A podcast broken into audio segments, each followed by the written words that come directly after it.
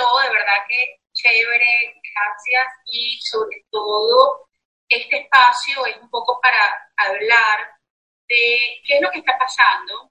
Ah, obviamente nosotros como coaches financieros no tenemos una bola de cristal, porque muchas personas preguntan, bueno, pero ¿qué va a pasar? Carola, ¿y ahora qué hago?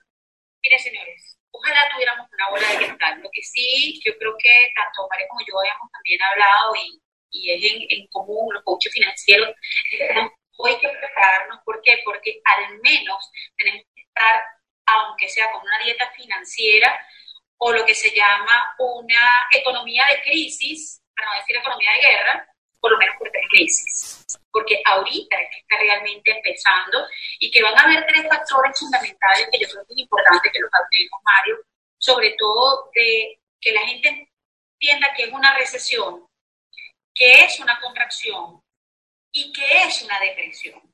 Porque son tres puntos que económicamente, porque yo creo que aquí vamos a aprender todo de macroeconomía, porque la, la recesión es lo que en este momento nosotros vamos a empezar a sufrir, porque no tenemos ni siquiera un mes de haber arrancado esta situación. Pero bueno, quiero que tú te presentes, por favor, y que nos digas dónde estás, qué haces y quién es el arquitecto financiero. Bueno, mi nombre primero es Mario Pérez, soy ingeniero y coach financiero y lo de arquitecto viene porque tengo un podcast que creé para compartir eh, contenido de finanzas personales y para emprendedores que se llama Arquitectura del Dinero. De allí que algunas personas me, relacionen con esto de, arquitecto del dinero, pero realmente es un podcast donde comparto información. Eh, yo tengo 20 años trabajando como ingeniero. Ahorita me encuentro en Noruega, vivo en Noruega, en Oslo, desde hace 12 años y soy venezolano.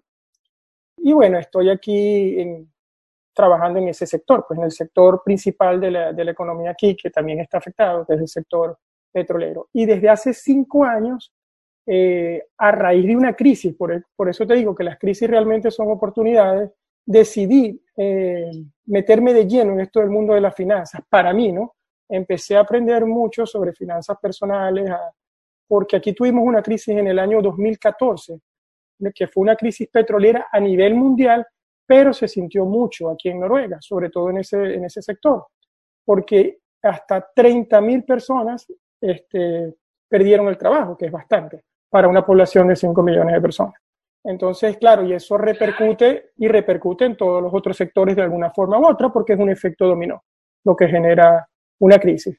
Gracias a Dios yo he tenido, vamos a decir, la suerte de poder estar trabajando como ingeniero y, y bueno, me he dedicado de full, full eh, a lo de las finanzas, tanto así que me formé en España como coach financiero hace como cuatro años y de allí mismo he estado, mira, ayudando a todas las personas que puedo a organizarse en la parte de la finanza, porque siento que es, es algo que, bueno, no lo aprendimos en el colegio, no lo enseñan en las universidades, no lo enseñan en ninguna parte. Y definitivamente es una debilidad que muchas personas tienen, no todos, a lo mejor unos lo aprenden más, mejor que otros en la casa, en el hogar, pero definitivamente hay una, hay una oportunidad de, de aprender, de elevar la inteligencia financiera de las personas. Yo la veo así, veo esa oportunidad allí y desde, y desde bueno, desde lo que he aprendido y mi experiencia, quiero compartirlo. Pues. Eh, de verdad que gracias por la invitación y, y definitivamente en esta época del COVID-19 hay que tener esa, esa resiliencia y crear esa, esa supervivencia financiera como tú has titulado a este, a este lado. Sí, y sobre todo eh, el aspecto emocional, ¿no? Eh, las finanzas son emocionales, todo punto de vista. Yo creo que hoy más que nunca las personas lo entienden. Y yo creo que también van a entender el tema del analfabetismo emocional y financiero que hay día a día. Porque claro, ¿qué es lo que pasa? Nosotros hemos aprendido lo que de una u otra manera traemos arrastrando por parte de nuestros padres, por las cinco personas con las que más estamos, pero este, la mayoría, ¿verdad? De pronto prefiere prender eh, sus redes sociales y ver un programa de humor, nada, yo creo que ahorita están mucho más pendientes de otros aspectos, que realmente agarrar un libro y decir, déjame entender por qué yo debo hacer un presupuesto. O sencillamente agarrar una hoja de papel y decir, mira, este es el total de mis ingresos, es el total de mi gasto, déjame ver más o menos cuánto necesito yo. Algo tan básico, Mario, como déjame entender cuánto necesito yo para poder vivir, cuáles son mis metas a futuro, porque cuando tú ganas dinero o cuando tú trabajas, ¿verdad? Más allá de, de dedicarte a algo como una carrera, tú también ganas dinero para poder vivir, para poder subsistir. Porque si todo fuese gratuito, definitivamente tú dices, bueno, mira, no hay ningún problema, pero yo cuánto debo trabajar, sobre todo aquí en los Estados Unidos, cuántas horas tengo que trabajar yo para poder vivir, para poder sufragar mis gastos. Entonces, yo creo que eso es un, un punto bien importante que hoy más que nunca las personas están ya ávidas de entender, wow, ese coach financiero llamado Mario o esa coach financiera llamada Carola o otras personas que están en el medio déjame prestarles atención a ver qué es realmente lo que están diciendo. Y en Noruega el impacto cómo ha sido, o sea, porque estamos hablando de un mundo donde, wow, de pronto tú los Estados Unidos, pero es como más difícil que la gente se imagine cómo reacciona la gente en Noruega. Sí, bueno, te voy a explicar primero. Noruega es un país de Escandinavia, estamos en el norte de Europa, porque hay personas que a lo mejor ni, ni siquiera saben dónde queda Noruega. Podemos empezar por allí. Puede pasar. Entonces, para situarlos en el contexto, somos un país escandinavo que está en el norte de Europa, número uno. Por supuesto, esta pandemia, esta, crisis que hay sanitaria es a nivel mundial y nosotros no estamos exentos. Eh, al igual que, que, la mayoría de los países del mundo, ya Noruega ha tomado eh, medidas para, para tratar de canalizar pues, lo mejor posible esta, esta crisis sanitaria. Ahora, ¿Por qué te menciono esto? Porque definitivamente eh, aquí hay que separar, ¿verdad? Que tenemos una crisis sanitaria, pero que también tenemos una crisis económica en puerta. Y digo en puerta porque ya se empieza a notar con solo pocos meses de esta crisis sanitaria efectos en esta, en esta, en esta crisis económica. Y Noruega, adicionalmente, que es un país pequeño y es un país petrolero, también sufre de los impactos de otro factor que es la caída de los precios del petróleo. Entonces aquí tenemos, tenemos el coronavirus, tenemos los precios del petróleo que han caído y esto por supuesto hace que, que, la economía se vea afectada ya de una vez. Quiero compartir con, contigo y con, y con las personas, ¿verdad? Un poco primero de, cómo está la cosa en Europa. En Europa hay mucha incertidumbre eh, todo el mundo está a la expectativa esperando esas políticas monetarias y fiscales que vayan adoptando todos los bancos centrales de todos los países que, conforman el bloque europeo. ¿Por qué? Porque eh, definitivamente eh, como grupo, como comunidad europea, se, se, ponen de acuerdo para tratar de apoyar a la gente, ¿no? Que se den esa, esas políticas monetarias y fiscales que vayan adoptando los bancos centrales de cómo van a ayudar en, esta situación, pues por cómo está la economía. De hecho, eh, hay, una, hay una noticia que leí que decía la, la, presidenta de la Comisión de la Unión Europea, que su nombre es Ursula von der Leyen, que usará todos los instrumentos para proteger la economía de todo el bloque europeo contra el impacto del, del coronavirus como tal y cómo, cómo el coronavirus está afectando estos mercados mundiales, ¿no? Además, que hay un fondo de respuesta de la Unión Europea donde se está hablando de liberar 7.500 millones de euros de liquidez para tratar de ayudar a, paliar la, crisis que se viene en Europa. ¿no? Yéndome hacia Noruega, eh, también estaba revisando algunos artículos en una revista de economía de aquí de Noruega, donde ya se puede ver que en la ciudad de Oslo, que es la capital de un país de 5 millones, hay más o menos 600 mil habitantes, de 600 mil habitantes, ya al principio de marzo, 50 mil empleados habían perdido sus trabajos, trabajadores a cuenta ajena, habían perdido sus trabajos, ya 50 mil. Y, por supuesto, principalmente gente relacionada a la industria hotelera, la industria de restaurantes, estas son las industrias que se empiezan a ver afectadas, Carola. Entonces, definitivamente allí hay algo que, que ver. Pero no todas las noticias son malas porque al mismo tiempo el gobierno de Noruega está tomando acciones para tratar también de mitigar ese impacto que, como mencioné al principio, antes de que se cortara el live, eh, está sufriendo Noruega por, en su economía por el coronavirus y por la caída de los precios del petróleo, siendo un país petrolero. Entonces, también se aprobó un paquete, hace poco lo aprobó el gobierno de Noruega, de 470 millones de dólares, o lo que son casi 5 mil millones de coronas noruegas, para incentivar al grupo de lo que son emprendedores y pequeños empresarios, para inyectarle dinero a la economía, cosa que tiene mucho sentido, sobre todo buscando que la gente que, que trabaja con emprendimiento pueda hacer algo para esta nueva economía que se viene, donde quizás el comportamiento del consumidor cambió, ahora va a haber más delivery, ahora van a haber más cosas que hacer a distancia, entonces hay que innovar, pero innovar no es solamente crear cosas nuevas, sino que también hay que ver cómo se pueden cambiar algunas cosas, sí, cambiar cosas que ya existían, pues y hacerlas de forma diferente. Entonces, este paquete del gobierno son 2.5 mil millones en, en ayudas a empresas jóvenes en crecimiento, algo que me parece genial y que, y que definitivamente ojalá sea así.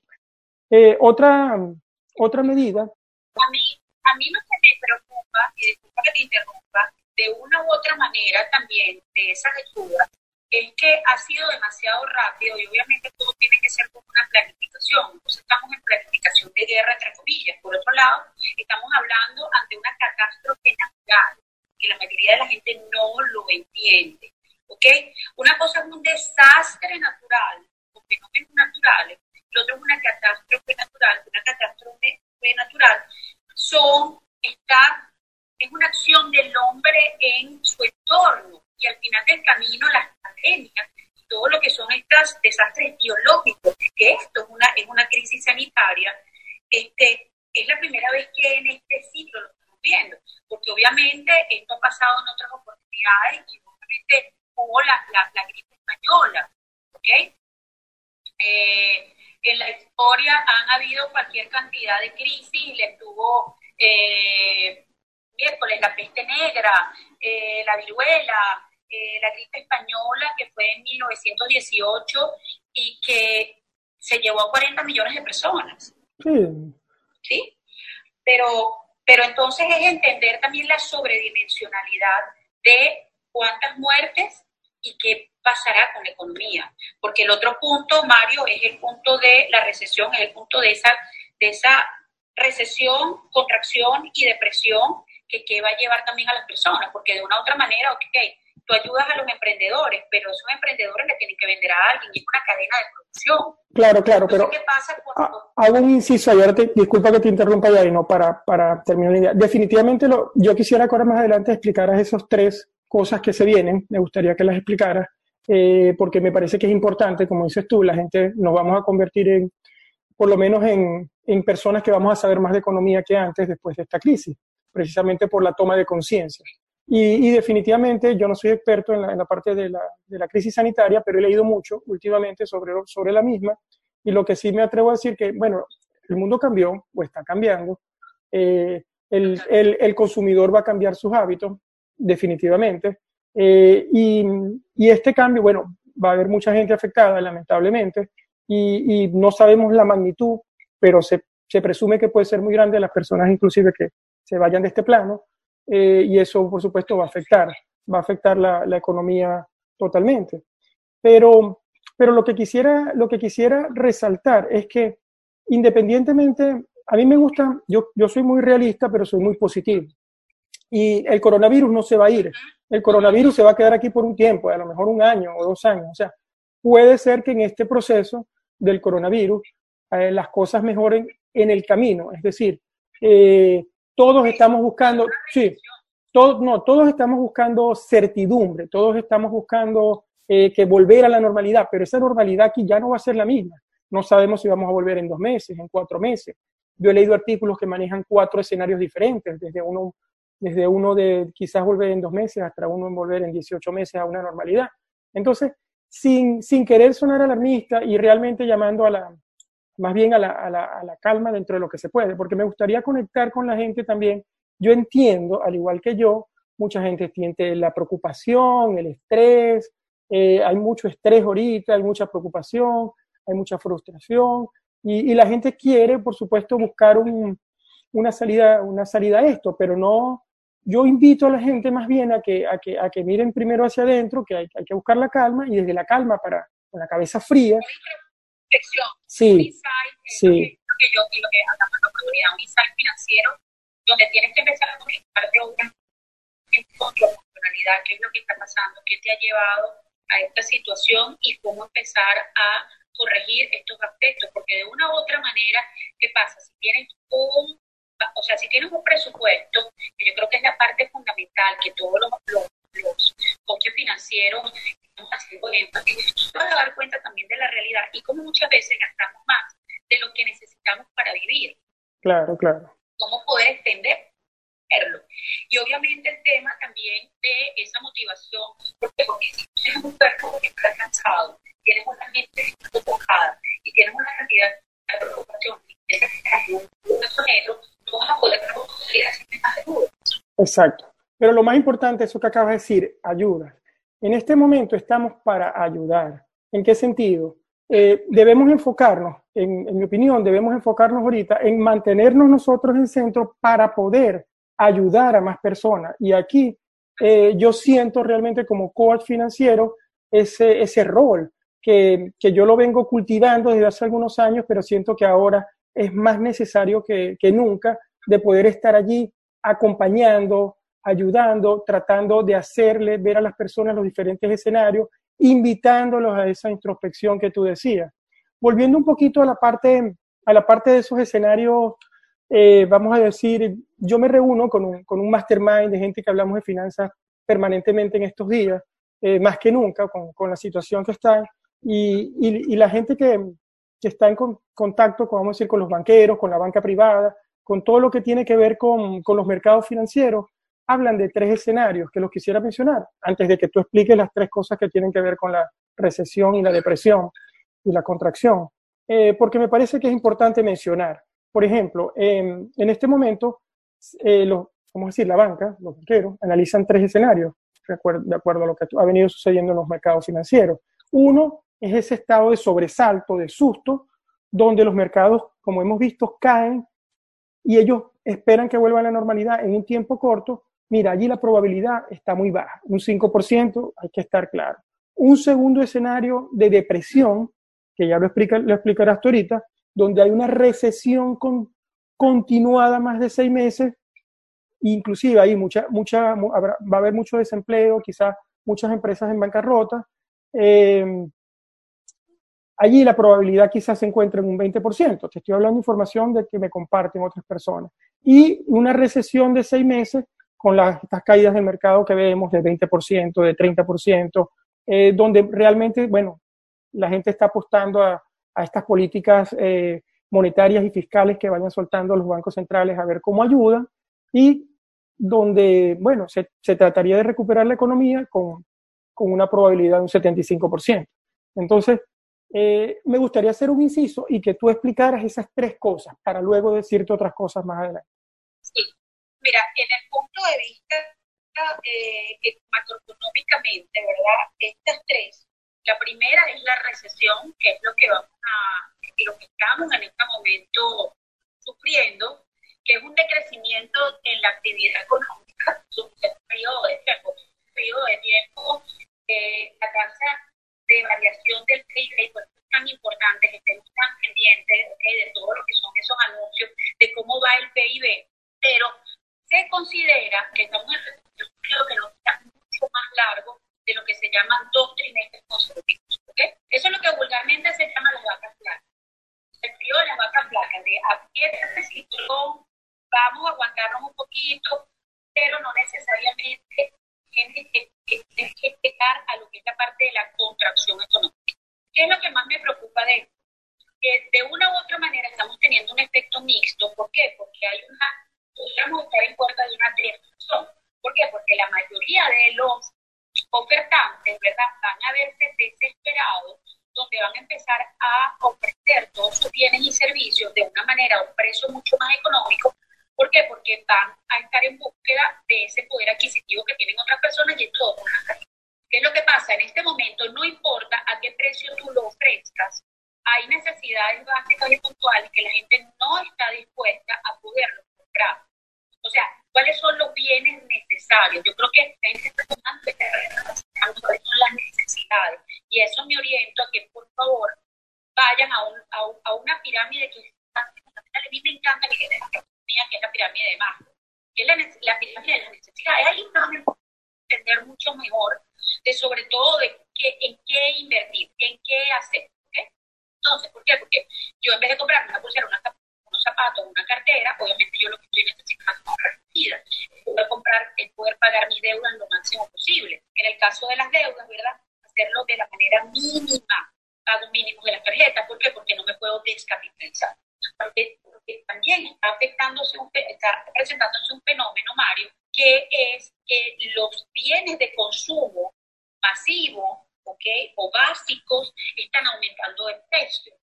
Entonces también está una deflación con una inflación. Entonces es, una, es, un mixto que estamos viendo. ¿Por qué? Porque anteriormente el papel toalé costaba 5 dólares y ahora resulta que tú consigues el papel toalé por 20, por 20 dólares. ¿okay? Entonces, ¿qué pasa? Hay eh, oro o, o bienes de limpieza, inclusive los mismos alimentos la mayoría de los supermercados han eliminado las ofertas. ¿Por qué? Porque están teniendo algo bien puntual que yo, entre comillas, no entiendo, que es que tú también como empresario tienes el miedo de a cuánto me va a costar la reposición de eso. ¿Ok? Claro. Porque entonces muchos se quejan y dicen, pero es que espérate, es que las zanahorias estaban costando tanto. Sí, pero tú no sabes cuándo vas a poder tener las mismas zanahorias. Ahorita estamos teniendo el efecto aquí en los Estados Unidos donde tú conseguías la marca que te diera la gana y tú no estabas pendiente de si el pan X lo conseguías o no porque siempre estaba en la alacena.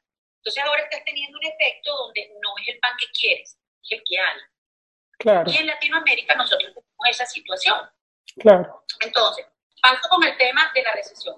Paso con el tema de la contracción económica. La contracción económica obviamente es una reducción general de los bienes y servicios en un mercado. Entonces, ¿qué pasa? Por ejemplo, hay una contracción económica en el papel toalé o en ciertos productos de la economía, sí, porque la gente no los está, no los está consiguiendo, pero tanto la contracción como la expansión económica tienen que ver con los ciclos de producción. Entonces, ¿qué tan rápidos son esos ciclos de producción para que tú puedas tener esa reposición? Entonces, en ese momento hay una contracción económica y obviamente la gente se frustra, porque dice, le a mí nunca en la vida me había pasado esto. Y obviamente velo a nivel macro. Claro. ¿okay? Donde muchas de las empresas no se sabe si van a seguir, van a paralizarse y tú no sabes quién va, o sea, como se dice, the day after tomorrow. Entonces, muchas de las cosas que estábamos acostumbrados a tener, posiblemente las vamos a apreciar más porque ya no las vamos a ver. Y esto sin ánimo de miedo. Estoy hablando netamente a nivel macroeconómico. Y obviamente, después de esta gran cadena y de este proceso, viene lo que es la depresión, que es una forma de escribir la crisis económica a nivel mundial, porque estamos hablando de una pandemia, y obviamente de la disminución sostenida de la productividad, de la productividad y del consumo, porque va a haber personas que van a decir, ya no voy a comer esto, o ya no lo voy a consumir porque no tengo dinero. Claro. Entonces, aquí vienen, obviamente, también las grandes oportunidades que si la bolsa va a subir, que si la bolsa va a bajar. Mira, yo por los momentos, Mario, vuelvo y te repito, no me estoy metiendo, o sea, no le estoy recomendando a las personas que se metan en invertir. Ahorita yo creo que más que todo, la mejor manera que tienen de manejar su dinero es estar líquidos. Bueno, yo me gusta que hayas dicho eso, ¿no? Eh, me gustaría hablar un, un poco ahora de la parte de cómo se ve afectada la economía así como luego que tú has explicado tan, tan brillantemente todo lo que es la, la recesión, todo lo que tiene que ver con la contracción y con la depresión. Eh, gracias por eso, de verdad, y por compartirlo, tanto con, con todos los que, las personas que nos, nos, escuchan y nos escucharán luego a través de este canal. ¿no? Eh, algo que, que, es muy importante en este momento es que las personas analicen. Eh, voy a hablar de tres a cuatro áreas de su vida o sea, que, están, eh, eh, que se ven impactadas financieramente. Uno, la economía personal. La economía personal es lo más importante porque lo más importante ahorita es que, que la puedas controlar para que, para que tengas comida, para que puedas cubrir los gastos mínimos, para, volviendo a la pirámide de Maslow, que tanto te guste también, y yo la comparto, este, estamos en el modo, en el, en el piso de la pirámide, vamos, estamos estamos como, como el ser primitivo otra vez en el modo de supervivencia, de alguna forma. Pero luego que cubrimos eso, que vamos a poder seguir subiendo en la pirámide. Pero entonces hay que mirar la economía personal y eso tiene que ver mucho con el comportamiento. Es decir, allí cómo nos comportamos es lo que va a marcar que esa economía personal funcione o no. Para esto siento que debemos eh, empezar por hacer como una fotografía y ver dónde estamos. O sea, saber cuál es nuestro patrimonio real, saber con cuánto contamos. O sea, hacer un, un inventario, ¿verdad? De lo que tenemos en activos, en pasivos, o sea, lo que realmente es de nosotros, lo que no es, y saber cuál, cuál es nuestro patrimonio, número uno en esa economía personal.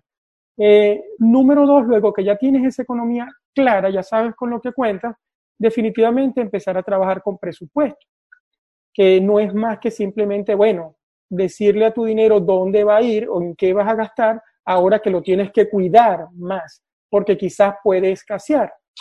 Eh, a mí como coach financiero me gusta hablar de la fase de preparación para esto, pero ya es muy tarde. En este momento yo me quiero enfocar que tenemos una crisis en puerta que ya arrancó este, y que hay que tomar acciones inmediatas, correctivas en el caso de que no te preparaste. Si hiciste tu tarea y te preparaste y tienes un, un colchón de seguridad, perfecto, tienes un fondo de emergencia, perfecto. Pero, y eso no es algo que quiero que la gente olvide, pero no es algo en lo que me quiero enfocar ahorita, sino tienes que, prepararte y tomar acción ya.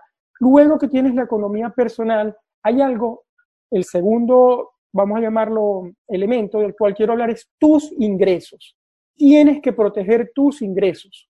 ¿A qué me refiero con esto? A que debes, si, si realmente eh, tú vives de un trabajo, dependes de un trabajo, y en este sentido muchas empresas se van a ver afectadas, y tú compites dentro de ese trabajo porque para estar allí van a quedar los mejores, los que realmente resalten. Si van a dejar a dos de diez, van a dejar al que, al que resalte, al que, el que realmente se esmere, al que se enfoque, al que esté con la cabeza fría pensando eh, que tiene que hacerlo bien. Entonces, los ingresos debes protegerlos, porque tú eres, en este caso, si dependes de un trabajo y no tienes un colchón de seguridad, eres tu mayor ingreso, eres tu, el que provee, entonces debes proteger tus ingresos. Luego, este, hay dos factores más que todas las personas deben ver. Las personas que tienen empresas, aquí voy a entrar en la parte de empresas, de empresas, tienen que moverse dentro con rapidez, analizar la situación de la empresa, a ver si esa empresa puede sobrevivir o no ante esta situación. Ojo, porque aquí hay personas que trabajan a cuenta ajena y personas que son empresarios, pequeños empresarios, emprendedores que nos pueden ver este, al que es empresario o que es emprendedor, tiene que meterse también a analizar ese negocio. Porque, y una pregunta que los puede ayudar es, eh, si no hubiera crisis, este negocio yo lo arrancaría ahorita.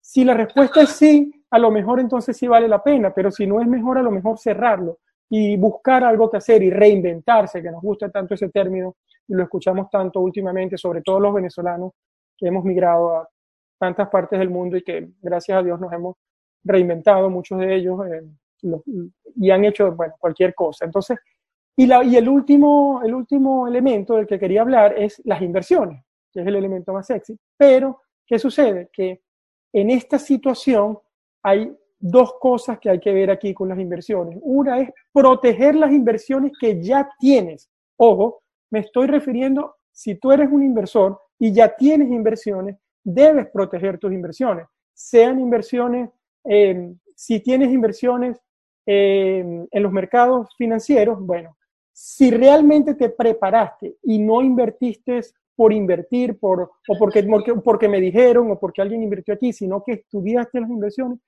tú sabías que iba a venir una crisis. Entonces, si ya tú lo sabías, sigue con tu plan. Si hiciste un plan de inversión, no pasa nada. Sigue con tu plan, que eso va en algún momento a recuperarse.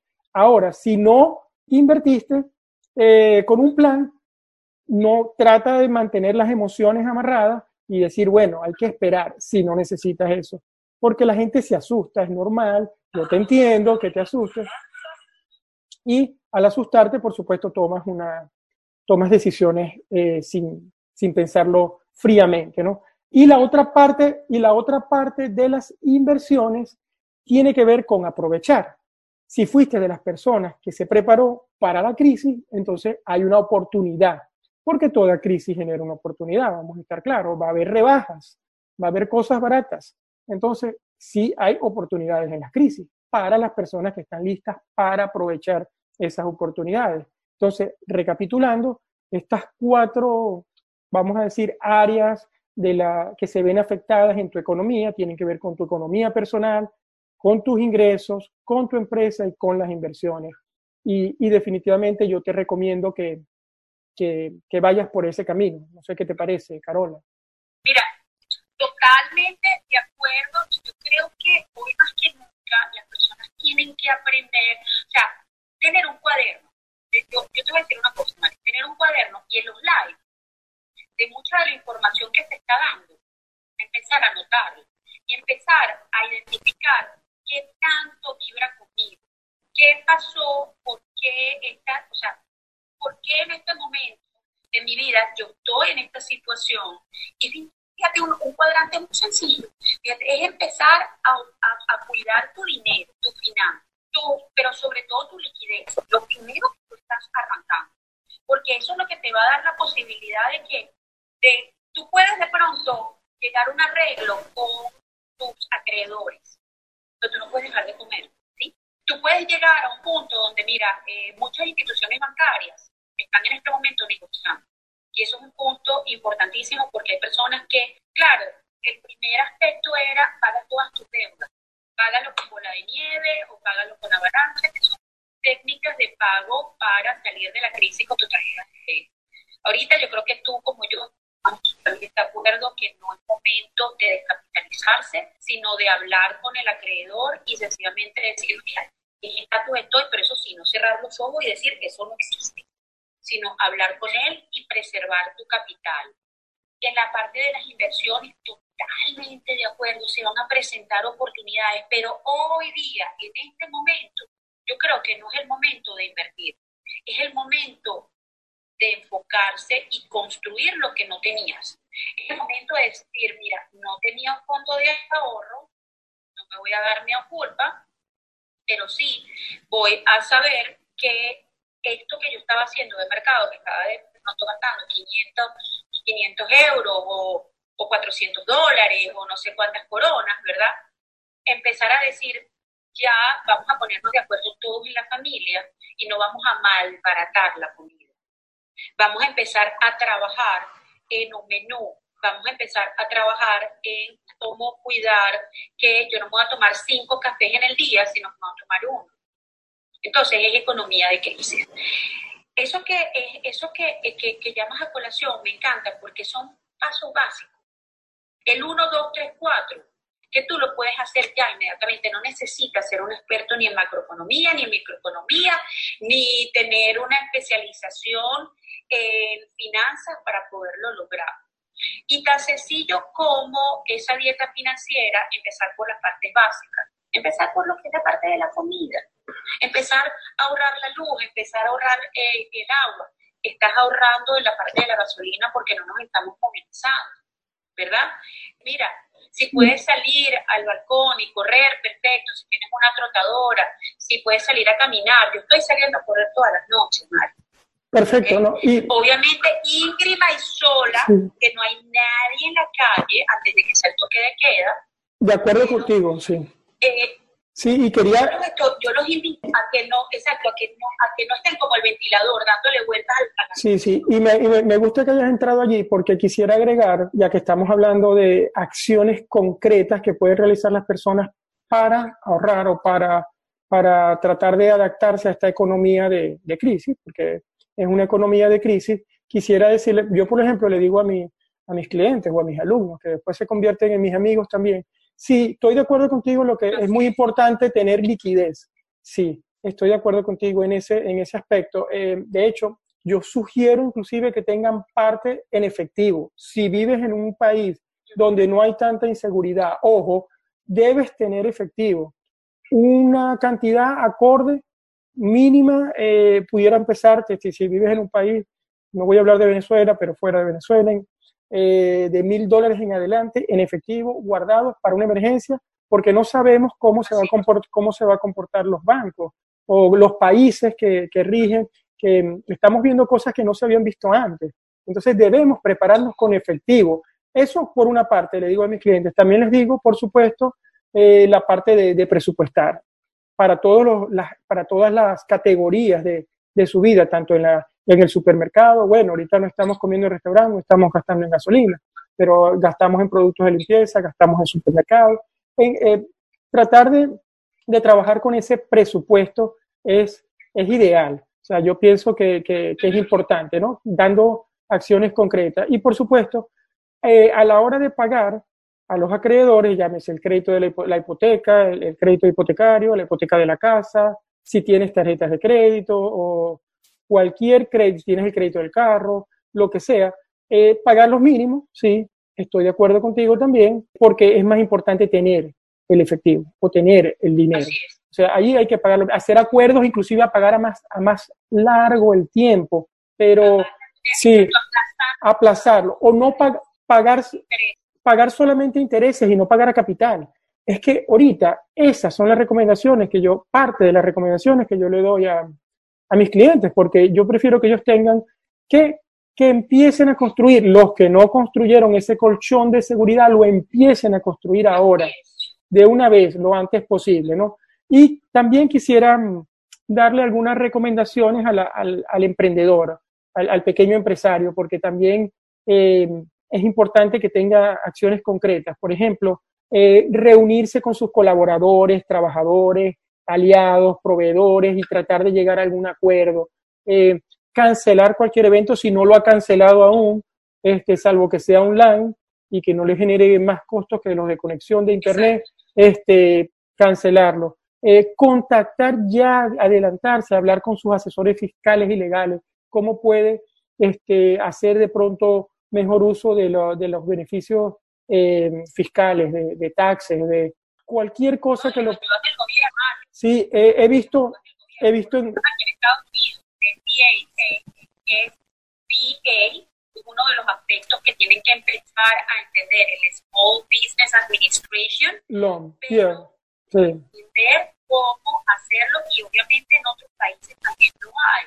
Entonces, ¿a qué nos estamos enfrentando? Nos estamos enfrentando a el no te engañes, estamos enfrentando al entiende cuál es tu situación. Estamos enfrentando a una fórmula que yo se la recomiendo a todo el mundo y efectivamente es la fórmula de la solvencia financiera. Entender que sacas el total de los pagos que has tenido, el, total de los pagos que tienes que hacer. Y esta es una fórmula sencillita, señores, y esto le va a dar el 3, 2, 1 de cómo está.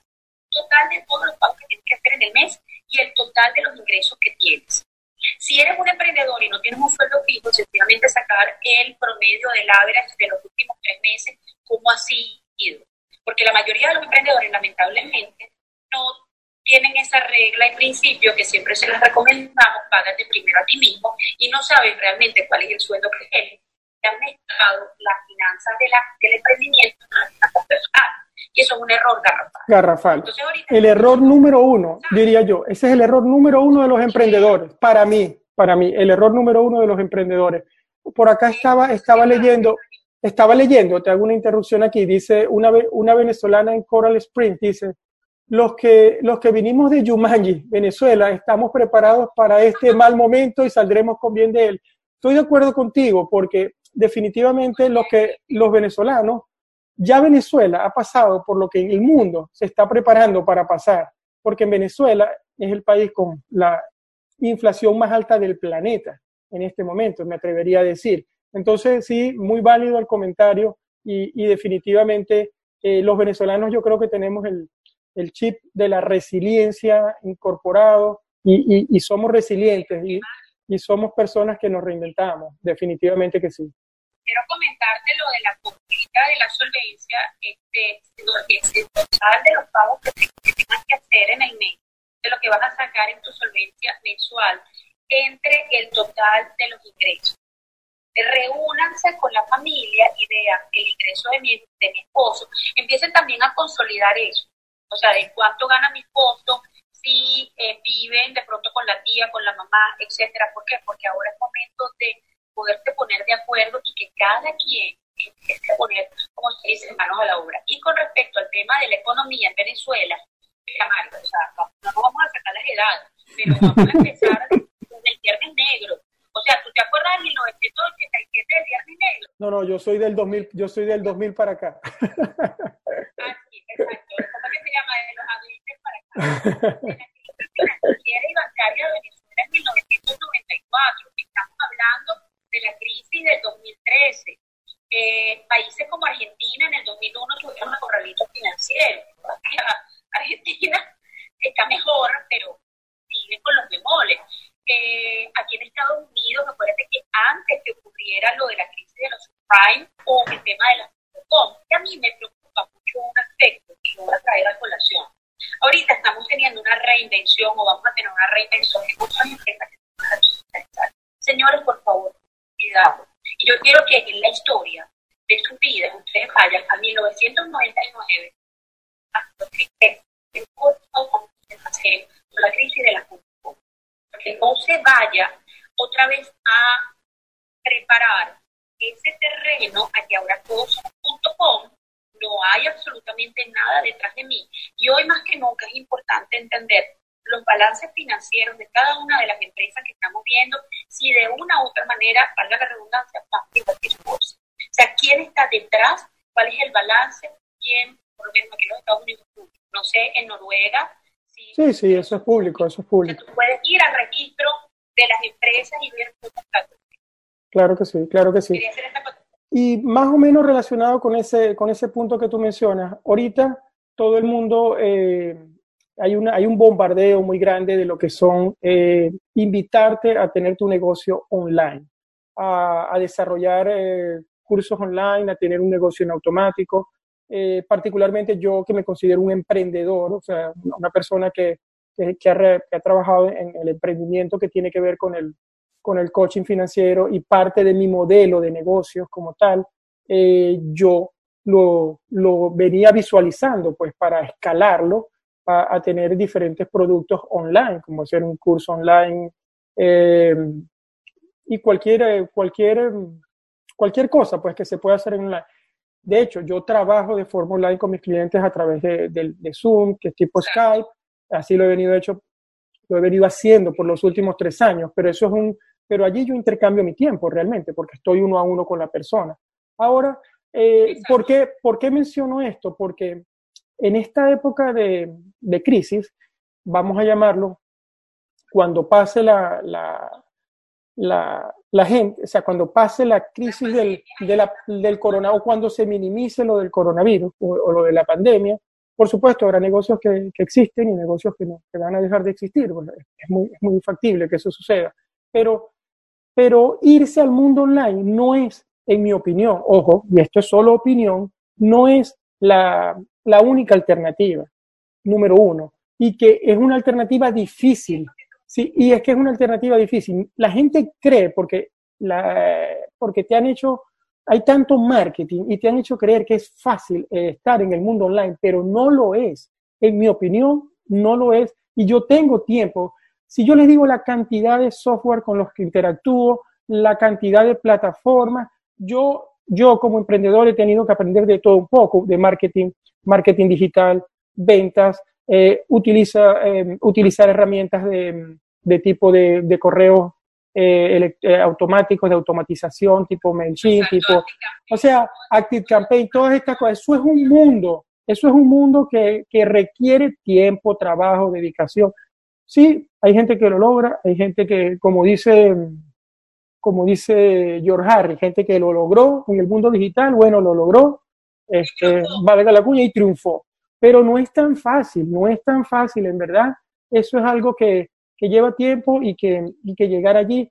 Así que no, no digo tampoco, la gente que quiera irse por ese camino está bien, pero que lo revisen, que lo piensen y, y que no es el todo. Y que, con, y que como el consumidor, porque si vamos a hablar del comportamiento del consumidor cambió o va o está en procesos de cambio, entonces hay que ver, a lo mejor este, hay tanta información, estamos muchos embotados de, de leer de estar bombardeado. Yo mismo he empezado un ayuno digital tratando, porque si tú le preguntas a yo soy adicto al teléfono, no, no lo niego, este, pero ahora estoy tratando de desconectarme una hora y, y ponerlo en modo avión por completo, salirme del teléfono hasta, hasta, hasta la otra, hasta la mañana, no, no, no verlo, porque definitivamente hay que bajarle a, a dos, pues a la parte de, de, esa infoxicación, porque es una infoxicación. Sí, entonces, y para poder, para poder enfrentarnos a lo que nos toca en este momento, y aquí me voy también otra vez a la parte del comportamiento, porque déjenme decirle algo eh, a todos, las finanzas son más comportamiento que conocimiento. O sea, todo 80-20, lo comparto contigo, 80% comportamiento y 20% conocimiento. Y el conocimiento está todo disponible en Internet puede, y está libre en las librerías, en Amazon, aquí, allá. Vayan, busquen libros, sigan, sigan a, personas como Carola, por ejemplo. Eh, escuchen podcast, lean, eh, busquen en Google lo que necesitan, van a tener mucho conocimiento, el conocimiento está allí, pero eso es el 20%, es el comportamiento el que va a marcar la diferencia en lo que tú puedes lograr en la parte de tus finanzas, de tu empresa también. Este, bueno, quería com compartir eso me, contigo. Me, me, encanta que, que digas eso, Mario, porque muchas personas no lo entienden así y piensan que es sencillamente un consuelo. Y volvemos al principio, las finanzas son emocionales, por eso es que es tan importante ese insight financiero, ese entender, inclusive yo tengo, yo tengo un curso que se llama financiero, es entender las creencias, ¿sabes? patrimonio desde tu papá, desde tu mamá, porque al final del camino tú trabajas, o sea, a ti te enseñaron a manejar una tarjeta de crédito o a llevar un presupuesto o a tener una conexión o no con la finanza por lo que tú viste en tu casa. Y si tus papás o tu mamá, o sea, tus papás o tus familiares tenían una mala relación con el dinero, tú vas a, tú vas a repetir esos patrones. Y al final del camino, Mario, a mí me han llegado muchísimas personas donde me dicen, yo no sé, yo tengo ninguna relación con el dinero. Pero ¿sabes qué pega? Yo no sé por qué no se queda. Claro, al final del camino no entienden que en el subconsciente hay una situación de animadversión donde de pronto, cuando eran pequeños, le decían, o el dinero sucio, o el dinero no nos hace falta, o sencillamente no hay que no tiene una estructura lógica clara, disciplinada, de compromiso, de constancia y de práctica para entender que lo que viene es un tema de preservación. El dinero sencillamente es un tema de poder preservarte para que en tus años más, más años dorados, tú tengas la posibilidad de que todo lo que tú has hecho en tu vida lo puedas disfrutar emocionalmente y con paz. el dinero es un tema de que es un vehículo, es energía, pero sobre todo la paz que yo tengo de poder saber que yo voy a poder ir a donde yo quiera, o por lo menos a donde mi presupuesto me dé, pero voy a poder dormir tranquila, de que no me están quitando la casa, de que mañana déjame ver si tengo en la nevera agua o no, o tengo leche, o tengo esto, tengo aquello, o puedo vivir de una manera como sin una mano adelante y una mano atrás. Claro, claro. Definitivamente, este es un tiempo de, de, autodescubrimiento, ya que pasamos más tiempo ahora con nosotros mismos, con nuestra familia, y es un tiempo para, para, sí, para sacarle el mejor provecho. Y tú decides, tú decides si quieres pasar horas en el sofá o en la cama, o si realmente quieres hacer de este tiempo que te, te está dando de alguna forma el más productivo para ti.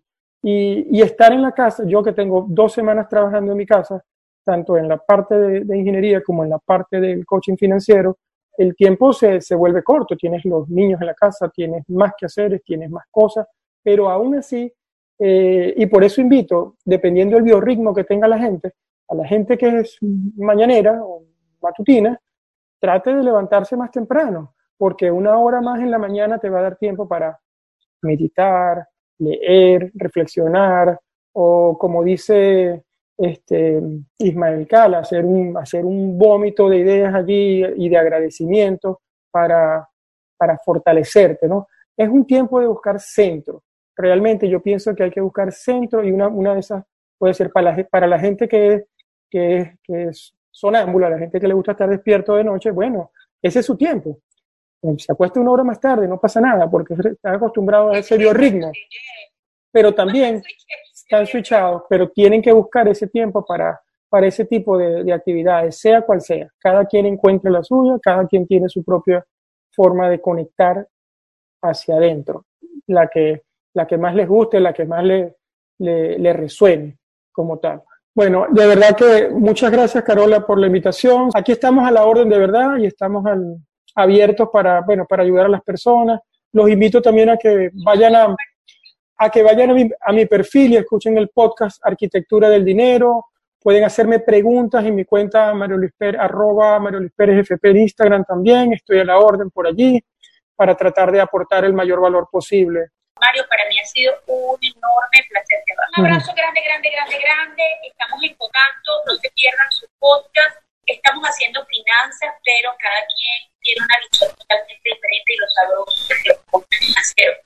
Nos pongamos en contacto y lo bonito es que cada quien tiene una visión, estamos haciendo cosas similares, pero igual estamos ayudando de una u otra manera a las personas de una manera de ayuda Claro. Bueno, un abrazo, un abrazo digital para todos y bueno, hasta la próxima. Muchas gracias. Gracias, Carola. Hasta luego. Nos vemos. Bye.